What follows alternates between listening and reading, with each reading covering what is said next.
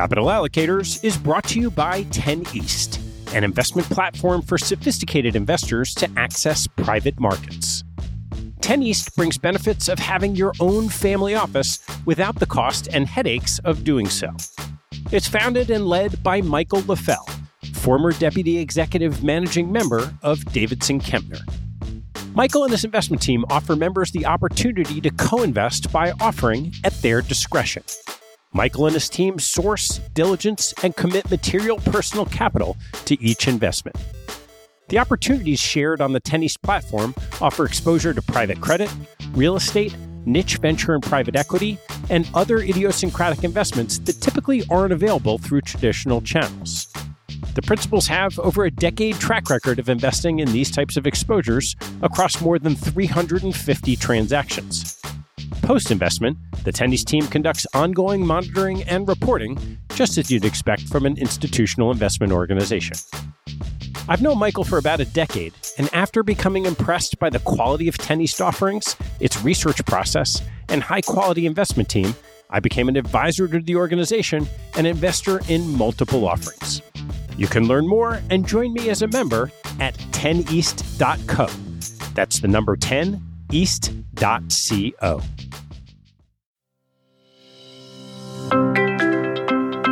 Last year, we shared a mini series called Crypto for Institutions to cover the basics of the rapidly evolving ecosystem from an investor's perspective.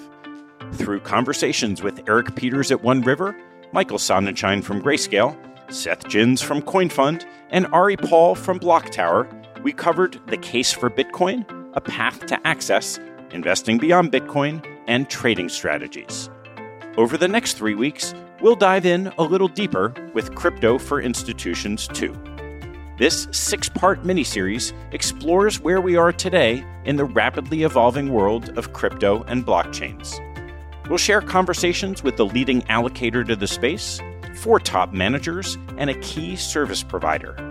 The miniseries is strategic in nature, allowing us to learn without requiring technical lingo and expertise.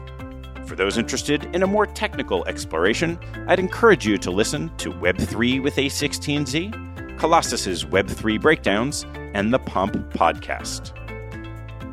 Crypto for Institutions 2 is brought to you by Anchorage Digital. Anchorage Digital is the premier crypto partner for institutions. It offers custody, trading, financing, staking, governance, and the first federally chartered digital asset bank, all with unparalleled security. With support for a wide variety of digital assets, Anchorage is trusted by hedge funds, venture capital firms, banks, family offices, fintechs, treasuries, and asset managers. Learn more at anchorage.com/cap. That's anchorage.com slash CAP.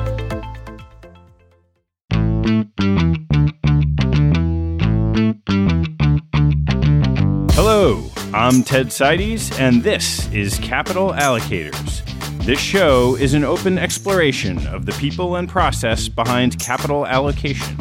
Through conversations with leaders in the money game, we learn how these holders of the keys to the kingdom allocate their time and their capital.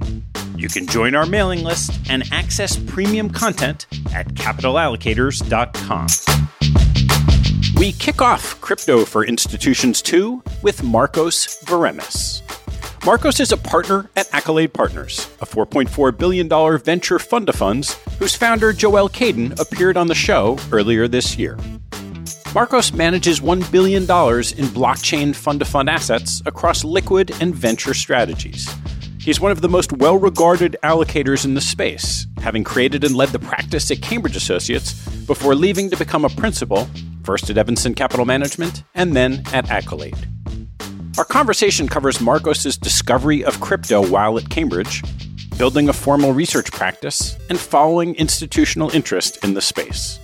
We then turn to his transition from consultant to the buy side of the buy side and his approach to manager selection, due diligence, portfolio construction, and oversight. We close with Marcos's perspective on the recent drawdown, valuation, and long term outlook. Before we get going, I have the distinct pleasure of offering you a rare opportunity to join the one percenters. You see, around 1% of listeners have offered up their feedback with a review and rating on iTunes. If you enjoy the show, please take a moment and seize the opportunity to join the one percenters by hopping on iTunes, rating the show, and writing a brief review. It'll help other people find the show, and I thank you for it. Please enjoy my conversation with Marcos Veremis in the first episode of Crypto for Institutions 2. Marcos, great to see you. Great to see you, Ted.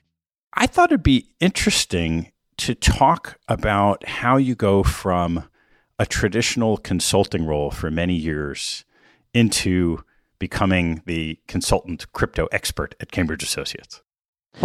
That's a long story, and it starts in uh, early 2018. There were a couple of things happening while I was at Cambridge Associates then. Number one, clients had started noticing what's going on with Bitcoin and Ethereum and the price appreciation and so on. So they were asking questions about it. At that time, the questions were more theoretical. They weren't willing to act, but they were just curious to see what's going on. So we had to have an opinion. That's number one. Number two, in the 2016 17 traditional venture capital vintages, you saw some managers having exposure to blockchain, either blockchain companies or even Bitcoin on some occasions. So we also realize that we actually have exposure to these things. It's minimal at this point, but we actually have exposure. So when you have exposure and clients are asking what's going on, you better sit down and understand and have an opinion. So uh, I raised my hand at the time. The reason being that I had a very deep interest personally in the space. Where did that deep personal interest come from?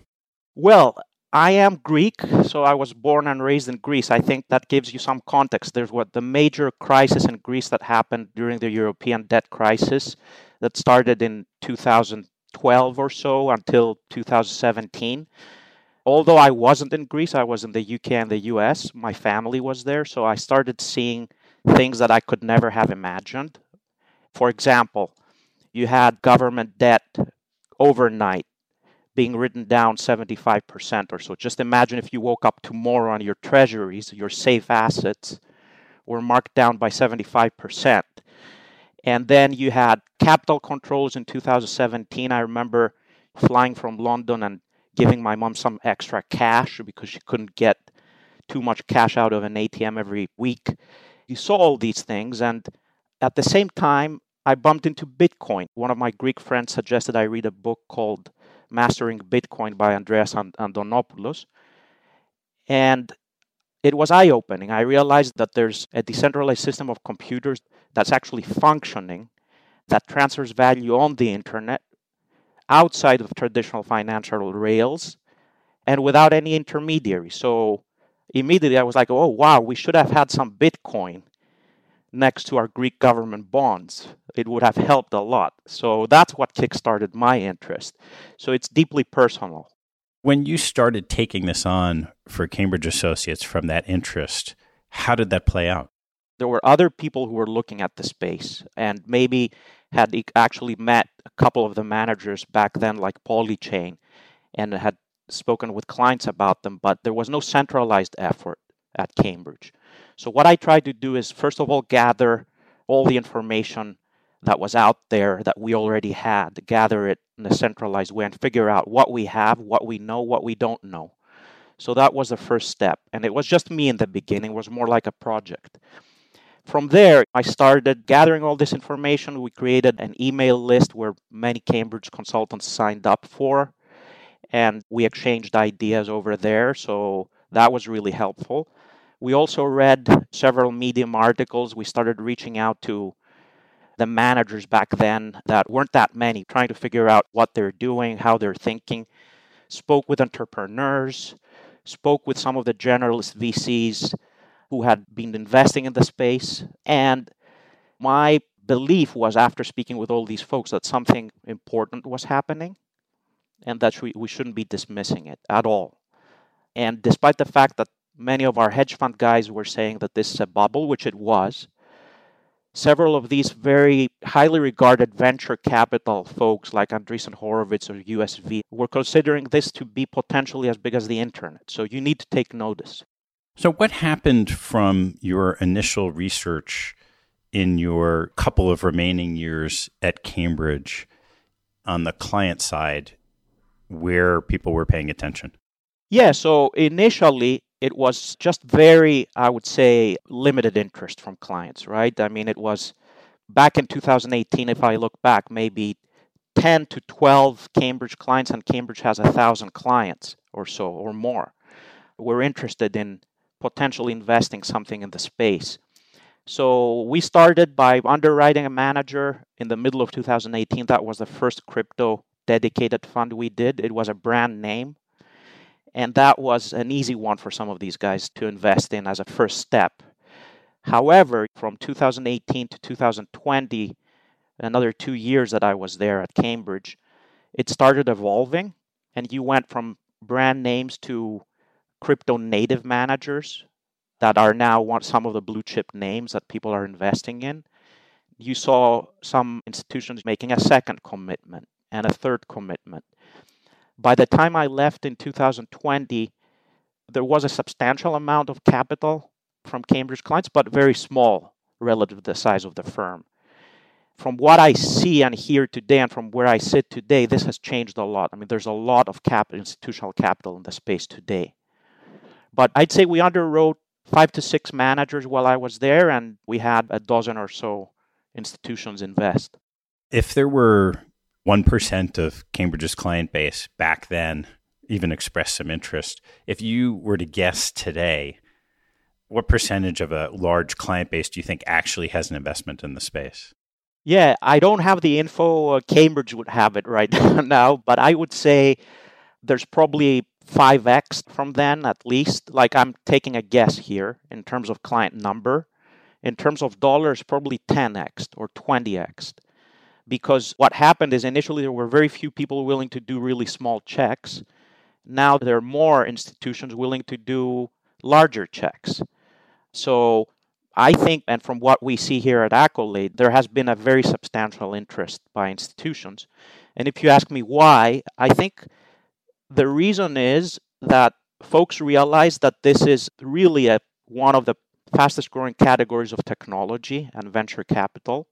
It is extremely risky, but on the other hand, they have close to zero exposure to it. So I think it dawned on numerous institutions that they should have some exposure to it. And even a small percentage of their portfolios adds up to a lot of capital in a small space. The crypto world's evolved where you have the ICO boom back in 2017.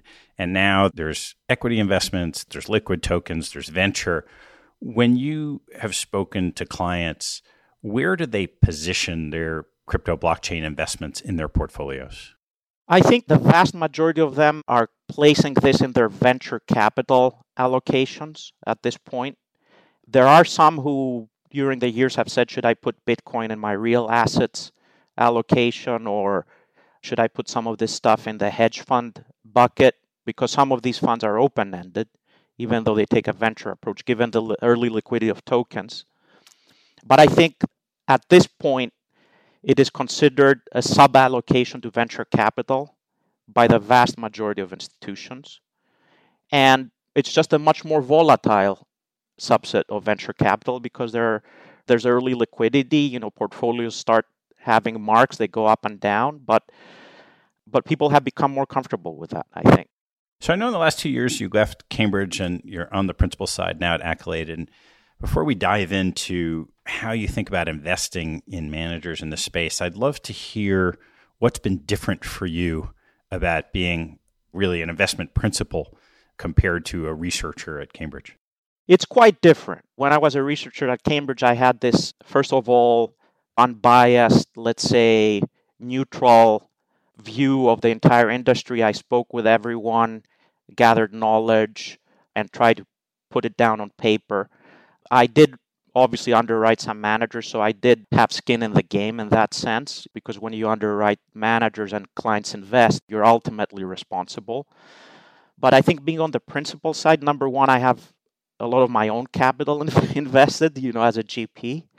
Number two, I'm focused on 100% on constructing a portfolio here with a team, with Atul and Aram here. And day in, day out, we're trying to figure out what the best choices are and how to put a portfolio together. So I would say there's more skin in the game in this role. And it's all about blockchain and crypto for me. If this thing goes well, I will do well. If it doesn't, I won't. Yeah. there's no way out. there's a lot happening in the space. And if you take your many years of investment insight and then apply it, how have you thought about philosophically, like how do you want to approach the crypto blockchain world in terms of the types of managers that you'd like to invest in and the portfolios you'd like to build? There are two chapters here. There's today and there's 2018. And these are very two different situations because today it's much easier to construct a portfolio than in 2018. Why is it much easier? Because at this point, during the 2015 2019 period, you had this core group of what I would now call elite managers emerge in the space. There were very few managers back then. They went into an open space, an empty street, let's say, and they started funding all these startups and they they created these amazing track records. And fast forward to today, you know, obviously there are network effects and moats around their early activity and they're winning more deals. It's easier for them to win deals than new entrants on average. So all you need to do today, I think, or at least to a large extent, because there are newcomers too, is to try to invest in some of these elite blue chip managers. You know their track records, you know who they are, the entrepreneurs know them, they all mention the same people. And these folks are the ones that the institutional crowd are now investing in or trying to invest in because they're capacity constrained too. So you may not want to say the names, but if I threw out an A16Z, a Paradigm, a Multicoin, I imagine there are a bunch of others. How many managers would you say are in that mix of those sort of considered elite today in the space? I would say there are about 15 to 20 at this point, with maybe 10 being the elite elite, like League One, at least in the perceptions of people. I do have to say, though, that some of these elite firms of 2016, 17, 18, 19 have also grown very large. And that's something noteworthy and important because when you have a fund size of 100 million or 200 or 300, and then you have a fund size of a billion or more, it's a different ball game you're playing. So I think that for the vast majority of these elite firms of 2018, 2019 have become substantially larger. So they're playing a little bit of a different ball game at this point. That's something f- folks should be aware of, I think. There's nothing wrong with that, but I'm just saying it's a little different. So if you look at where these managers came from, what are the different genotypes of the managers in the space? That's a great question. I think the best way to answer it is from the 2018 lens because you'll see where they came from. At this point, many of these guys are considered experts. They've been in the space for a while, made extraordinary returns, and nobody remembers or cares about their backgrounds. But back in 2018, when I was first meeting with several of these funds, outside of Polychain and Andreessen and Pantera and a couple of funds that were in the space really early. There were several folks who were just entering in 2018, and their backgrounds were all over the place. There was folks like Ben Forman from ParaFi Traditional Finance, right, KKR.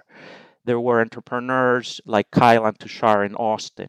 There were former early Coinbase employees. Olaf is one such case, but there were others that were emerging in 2018 there were some generalist VCs who were leading or starting to lead some of the crypto investments in these funds who had decided to leave and do it on their own, like Alex Pack, for example, at Bain Ventures.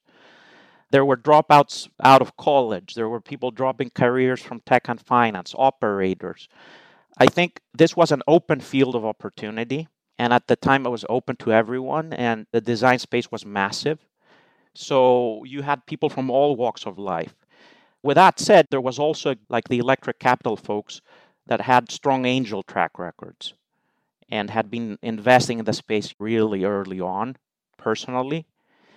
But back then, you know, you had much less information or concrete information to build out conviction on some of these funds. It was more about, I would say, are they thought leaders?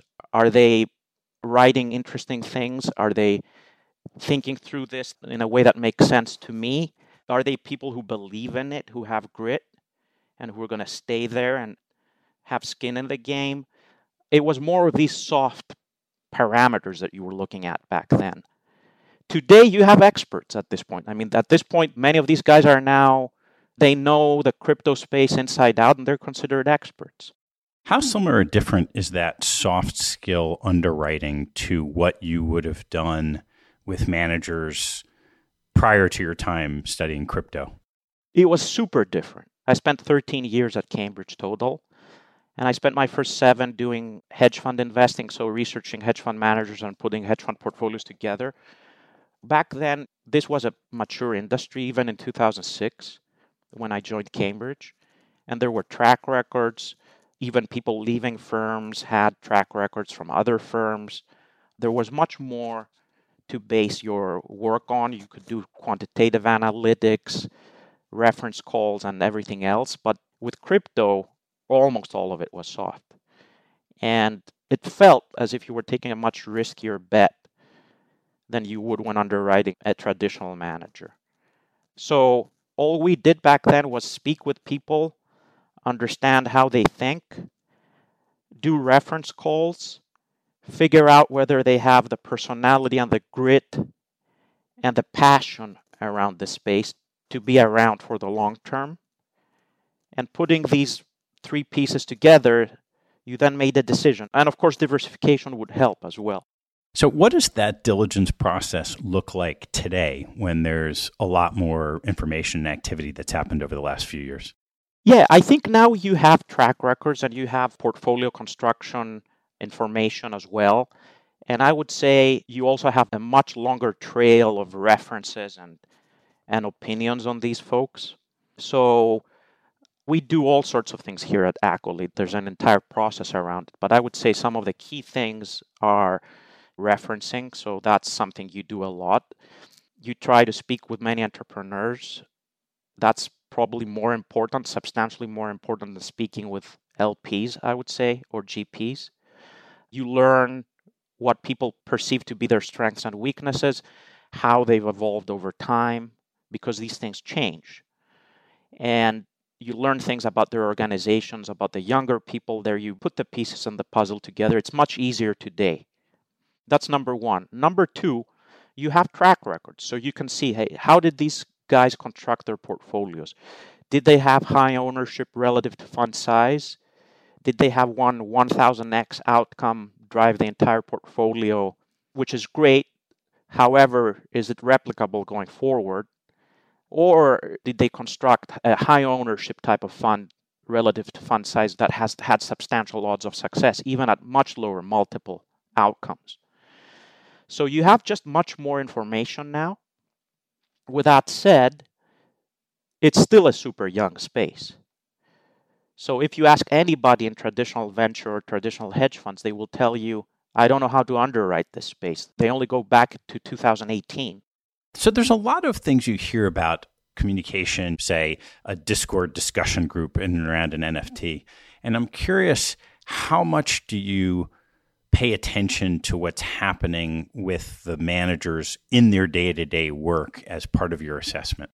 I think it's super important because being in Discord groups and chats and Telegram chats is part of the due diligence process here. Like it's an essential part of the due diligence process. So we often like to see managers who, even if they're older, which there aren't that many, but even if they're older and are more mature, they have younger people on the team who spend their entire day gathering information in these channels. So we certainly assess that. And I think most of the memos we've actually seen from these funds, I would say that a large amount of information in these memos is gathered from these channels. So if somebody is investing in NFTs and is not plugged into the discords and communities, it's a big question mark. How do you have special insights here? What is it that you're basing your decisions on? What type of information? So, to make a long answer short, we look for people who are in the flow, but not in the noise. How do you think about the different ways people can get exposure and construct portfolios in this space? There are several ways to do it. There's, as you know, there are venture capital funds, there are hedge funds, there are long only funds.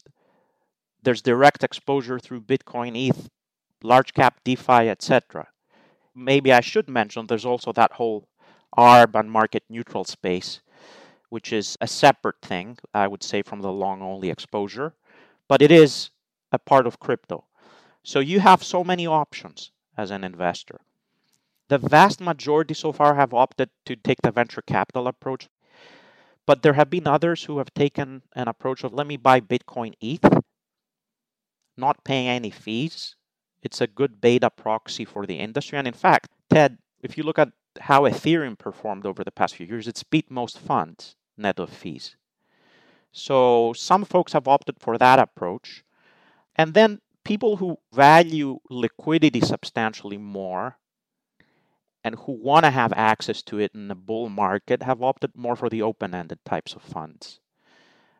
In the end, I think it's up to the investor and their circumstances, right, on how they want to play this.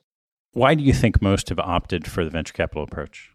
I think there are good reasons for it and bad reasons for it.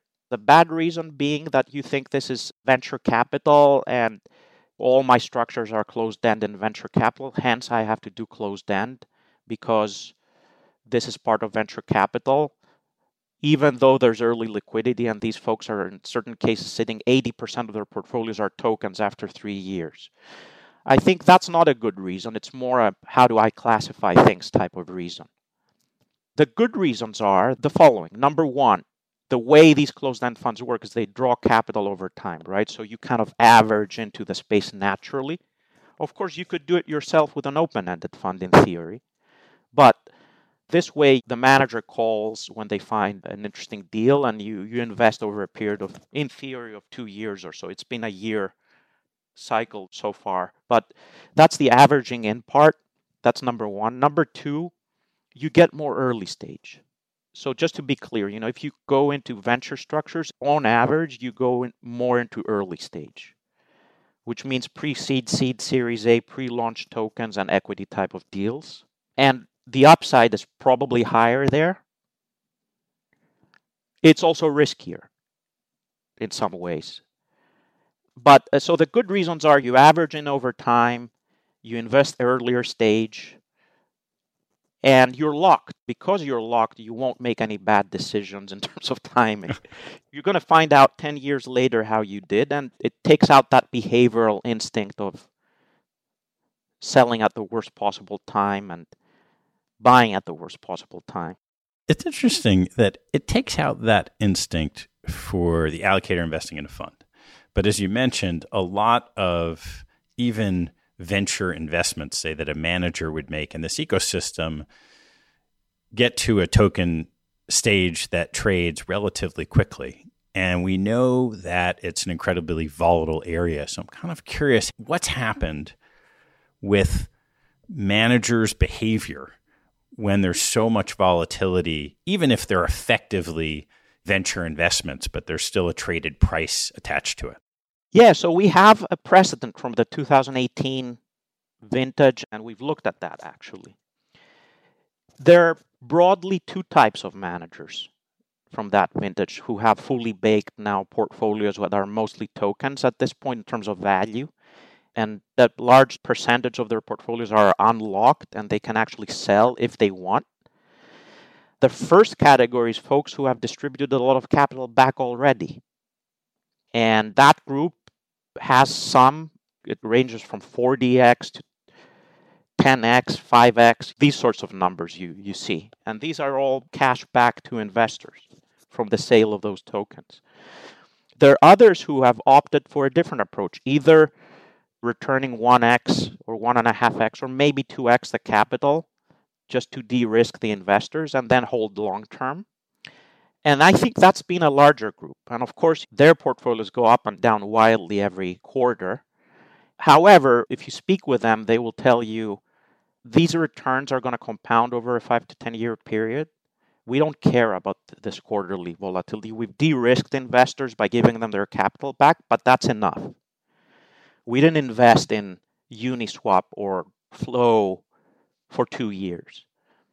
We invested in these so that five, six years from now, the TVLs and the activity on the Flow blockchain and the partnerships with the NFL and what have you are going to be 20 times what they are today.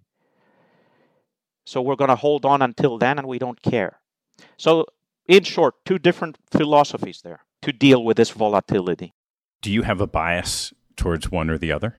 Yes, I do. I don't think when you're sitting on 10 and 15 X's and 20 X's, 30 X's, and you have a liquid portfolio of assets, just think of it as a traditional venture fund. Say that I was a traditional venture fund in 2018, and for some reason, like most of my companies IPO'd, and I now held these companies, and I could liquidate them, and I was sitting on the 20, 30x range.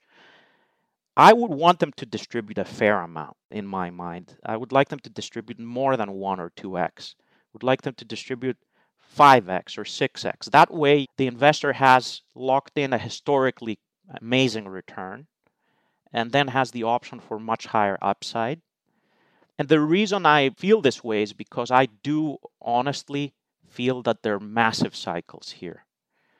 And the gains of yesterday can be losses tomorrow and especially in an environment where the central bank printed an insane amount of money, like the, it's been an unprecedented response, as we all know.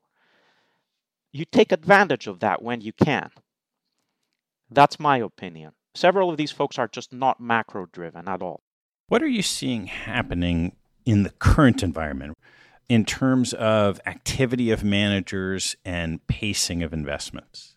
It's strong still. So some quick stats here like last year the industry raised about 25 billion or so in capital on the venture side in the year before 2020 the number was 3 billion this first quarter alone the industry raised 10 billion so it's tracking to we'll see how it ends because there's been a sell off recently but it's tracking at a higher number even than 2021 so there's an immense amount of dry powder and so far we haven't seen a weakening of the pacing and investment activity. Now, we can talk in six months. Maybe it will be something very different.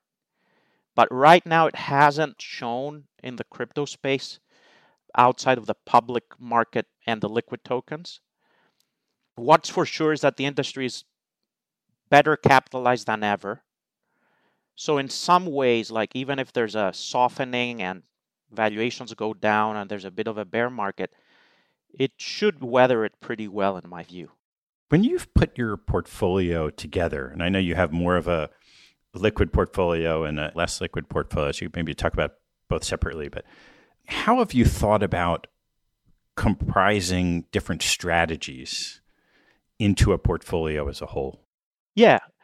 So we think of it uh, both in the open ended funds and the closed ended funds. We think of it in a similar way. The way we at a very high level that we think about it is we want to be biased towards early stage so that is important especially as fund sizes are growing you need to find newer managers right on the pre-seed and seed side so it takes quite a bit of work to do that to keep to keep the market cap if you will if you want to call it market cap to keep the market cap of the entire fund down so we're trying to be more towards the early stages number 1 number 2 we're trying to be somewhat geographically diversified. So the majority of the exposure is in the US, of course, but we have quite a bit in Europe and we have some in Asia. And especially in the earlier stages, even though crypto and blockchain are, are global, the startups are global and distributed most of the time in terms of teams. At the early stages, the sourcing, the geography, and with regards to the sourcing matters Take, for example, Sorare and Dapper Labs. Sorare is the Dapper Labs of Europe with European soccer, Dapper Labs is NBA Top Shot. Many American funds did Dapper Labs.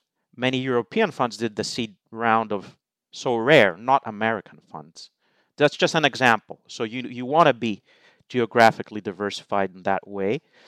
And also, now that there's some areas of expertise that have been developed, and certain managers have strengths in certain areas, DeFi, blockchain gaming, NFTs and the creator economy, consumer in general, you're starting to see managers who are strong in some of these verticals.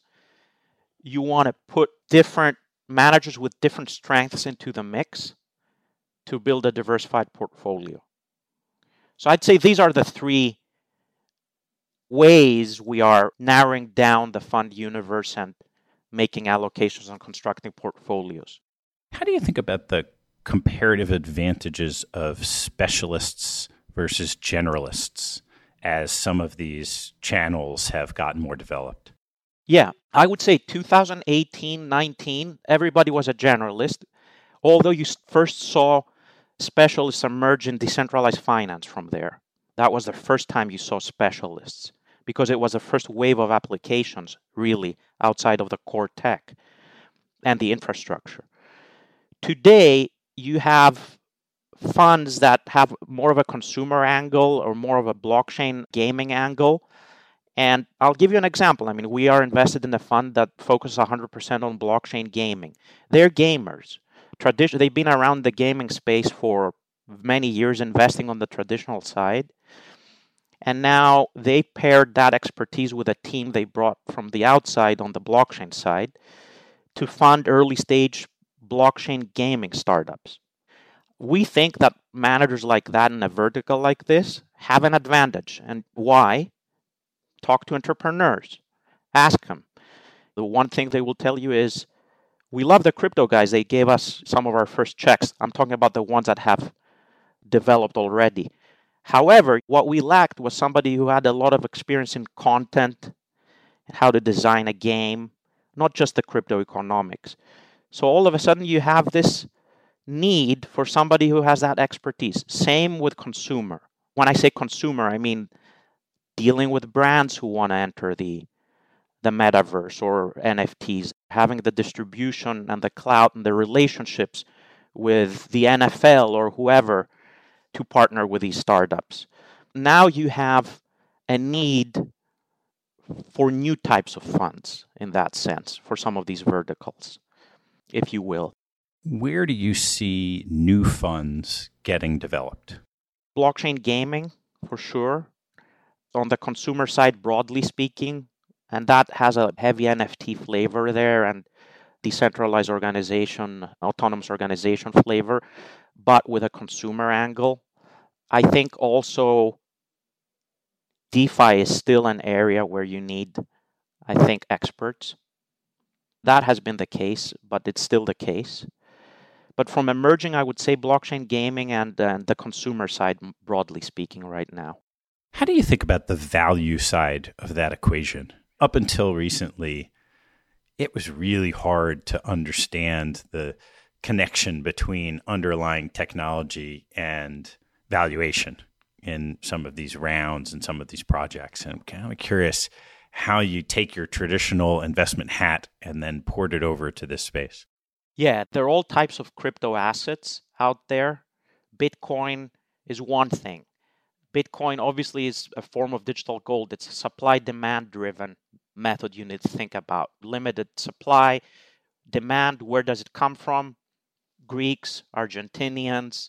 I mentioned to you before, like my experience with Greece that's the natural first demand and then there's demand from people wanting to hedge against the financial system etc there's no cash flows you can discount it's more about believing in this emergence of this new internet type of asset that has these properties. There are several like that but there are also governance tokens. Take uniswap as a governance token the uni token or other types of defi tokens.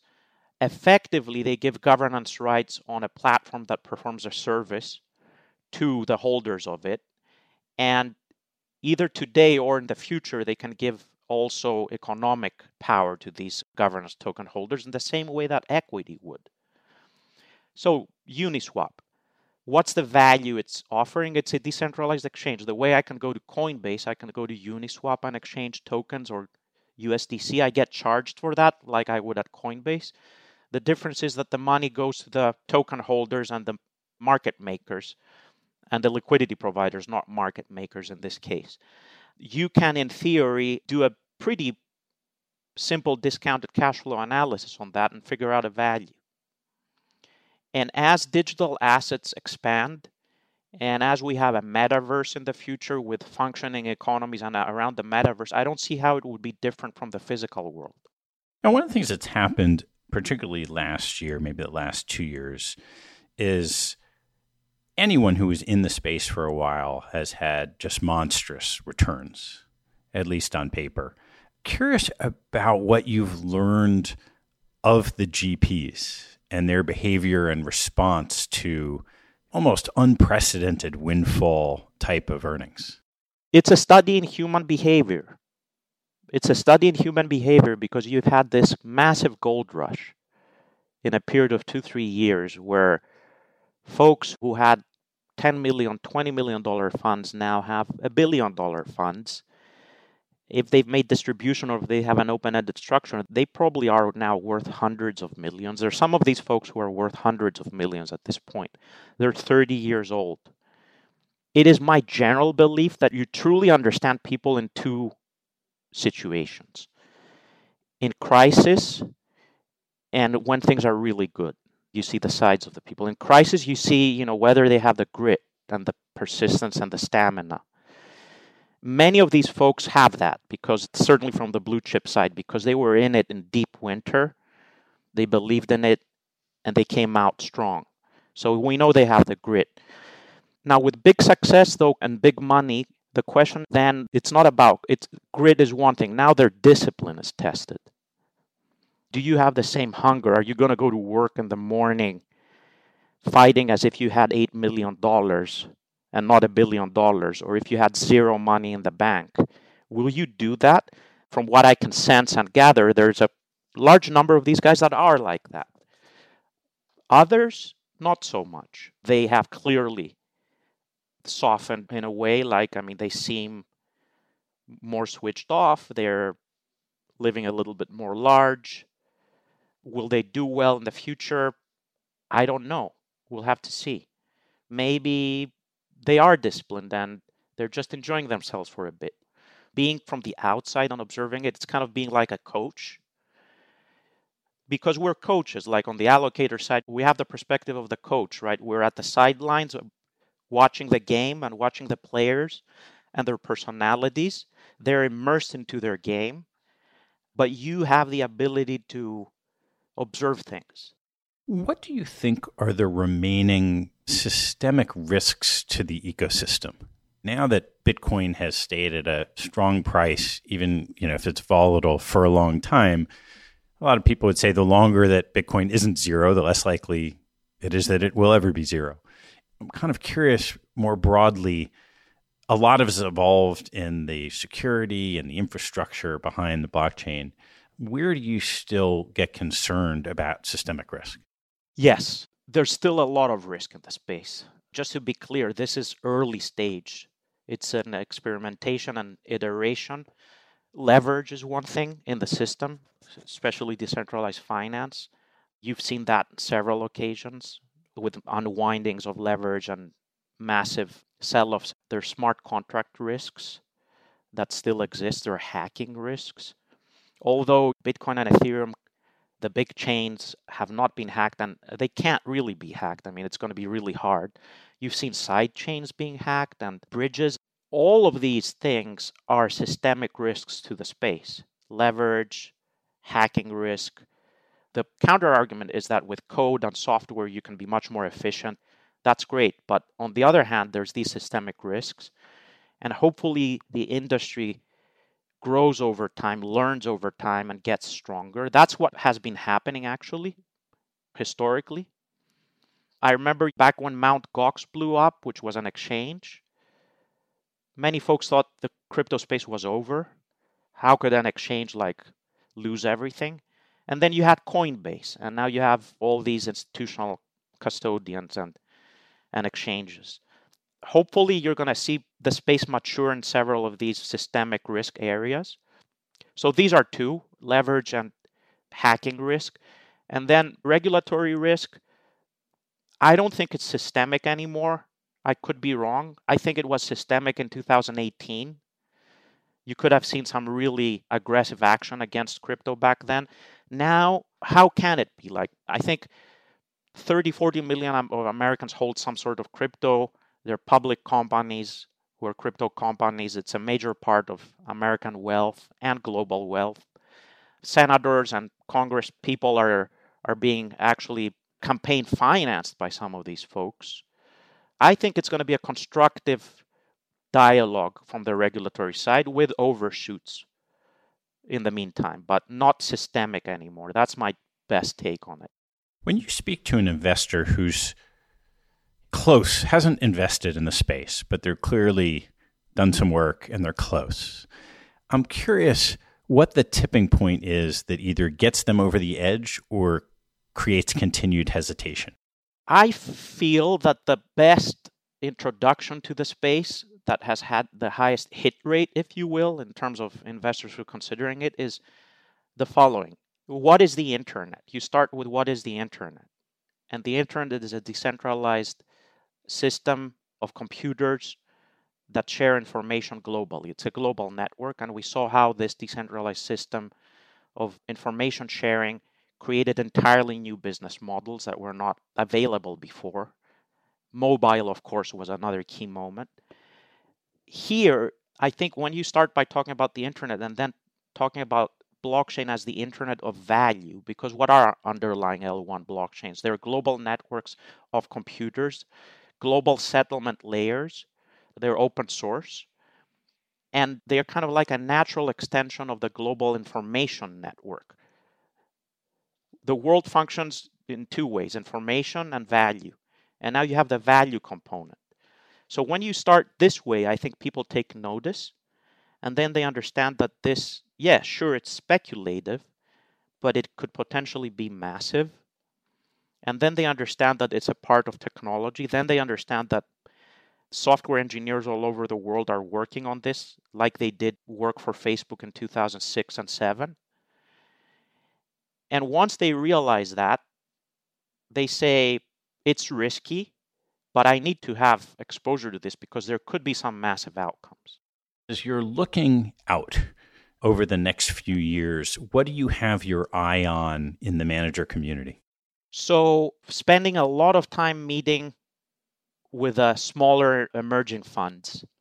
I think we've met around 250 managers at this point on the venture side. On the earlier stages, I think I mentioned that you're seeing the blue chip guys sailing away from the early stages with the fund sizes. So we've been focused on finding the new seed managers, pre-seed managers, etc.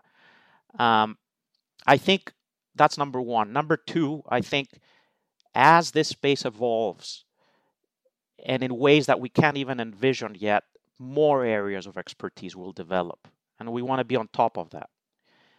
DAOs, for example, is a big area, decentralized autonomous organizations. They can do all sorts of things. There are some managers who are really dabbling into the DAO space, for example, broadly speaking. We want to keep on an eye also on other emerging categories, like we saw gaming, and then we saw a natural fit between traditional people who had traditional gaming expertise and bringing on blockchain expertise. We want to see more areas like that as the space evolves and go in early. Be the first check in some of these things. In some areas of asset management, larger funds have continued to win. So you could think of like platform hedge funds compared to smaller long short hedge funds. How do you see that dynamic playing out? I mean, you've clearly said you're favoring the early stage funds, and some of the elite funds are now big. As the space grows, why is it that you think that the smaller funds is a better place to play going forward? It's math. It boils down to math. Uh, it's as simple as that. And I'll give you an example. The way we think about it, at Accolade, not just on the crypto side, but on the venture side as well, is what's the average ownership? What's the fund size? I'll give you a theoretical example. Say you have you own on average 5% of a network and your fund is a $50 million fund. It's just a theoretical example because valuations obviously are going to be the ultimate determinant of your ownership. But let's say you have a 5% average ownership and a $50 million fund. You need a $1 billion outcome, one unicorn to return your fund. You have 5% ownership of a network and your fund is 500 million. Again, theoretical example. You need 10 billion if you look at the range of outcomes in venture, I mean, there's a very small group of 10 billion outcomes. There's a small group of a billion dollar outcomes. There's a wide range of 500 million dollar outcomes. So you're stacking your odds in your favor. If you have high ownership on a smaller fund size, you're stacking the odds in your favor. It doesn't necessarily mean that you'll beat the big guys because they could have the Solanas of the world in there and crush you. That's possible. But we're talking about probabilities here, and we're talking about asymmetric types of outcomes. And venture is a big game of probability in my mind. So, would a small fund underperform a large fund? In many cases, they would, yeah. They might not have the billion dollar outcome, they might have gone into a terrible set of deals. But what we're trying to do is, first of all, have a balance of both Uh, when I said we're looking at the earlier stages, what I mean is we're looking more at the early stages because the ships are sailing away from the earlier stages. And we just want to keep it balanced. Hi, Marcos. I want to turn to a couple of closing questions. What is your favorite hobby or activity outside of work and family? Reading, 100%. Ask my wife. She'll tell you, you know, I disappear and read and all I need is a book and some quiet time. So whenever I have the chance, I read about any topic that I can get my hands on. It's not as easy these days to do that because there's no time, but it's by far my biggest hobby. What's your biggest personal pet peeve? I would say hubris. Yeah, simple enough. How about on the investment side? My biggest pet peeve on the investment side, hubris again. Fair enough. Which two people have had the biggest impact on your professional life? There were two individuals during my days at Cambridge Associates that had a very important effect on my career and my thinking. I can name them. You know, one was David Chukis, and the other is Jim Bell, also at Cambridge. I worked with both of them when I was a younger consultant, and their morality, ethos, the way they thought about investing all these things were very important to me. So I single them out. What's the biggest mistake you've made and what did you learn from it? The biggest mistake I made was, I think, prior to researching crypto and taking a deeper dive, is I didn't take enough risk. I think the transformational moment in my life was when I saw the Greek crisis. I go back to that, and I saw that even if you think you're safe, you still might have a lot of risk. So why not take it? What teaching from your parents has most stayed with you? To be level headed and humble is number one. To not to give up, number two. I think that is something my dad was great at, and he instilled that philosophy and discipline in me. If you're down, you get up and you go on. And that is massively important in life. All right, Marcos, last one. What life lesson have you learned that you wish you knew a lot earlier in life? I would say that the bad times don't last forever and that you hang in there and the good times come and it's all cycles. There were times when I've been down at times during my career or life. I thought that there wouldn't be a recovery or, or things wouldn't get better. They do. Just hang in there. It's what, like Churchill said, if you're going through hell, keep going. it's wise words. Great. Marcos, thanks so much for taking the time. Really insightful. Thank you very much, Ted. Thank you. Thanks for listening to the show. If you like what you heard, hop on our website at capitalallocators.com where you can access past shows, join our mailing list, and sign up for premium content. Have a good one, and see you next time.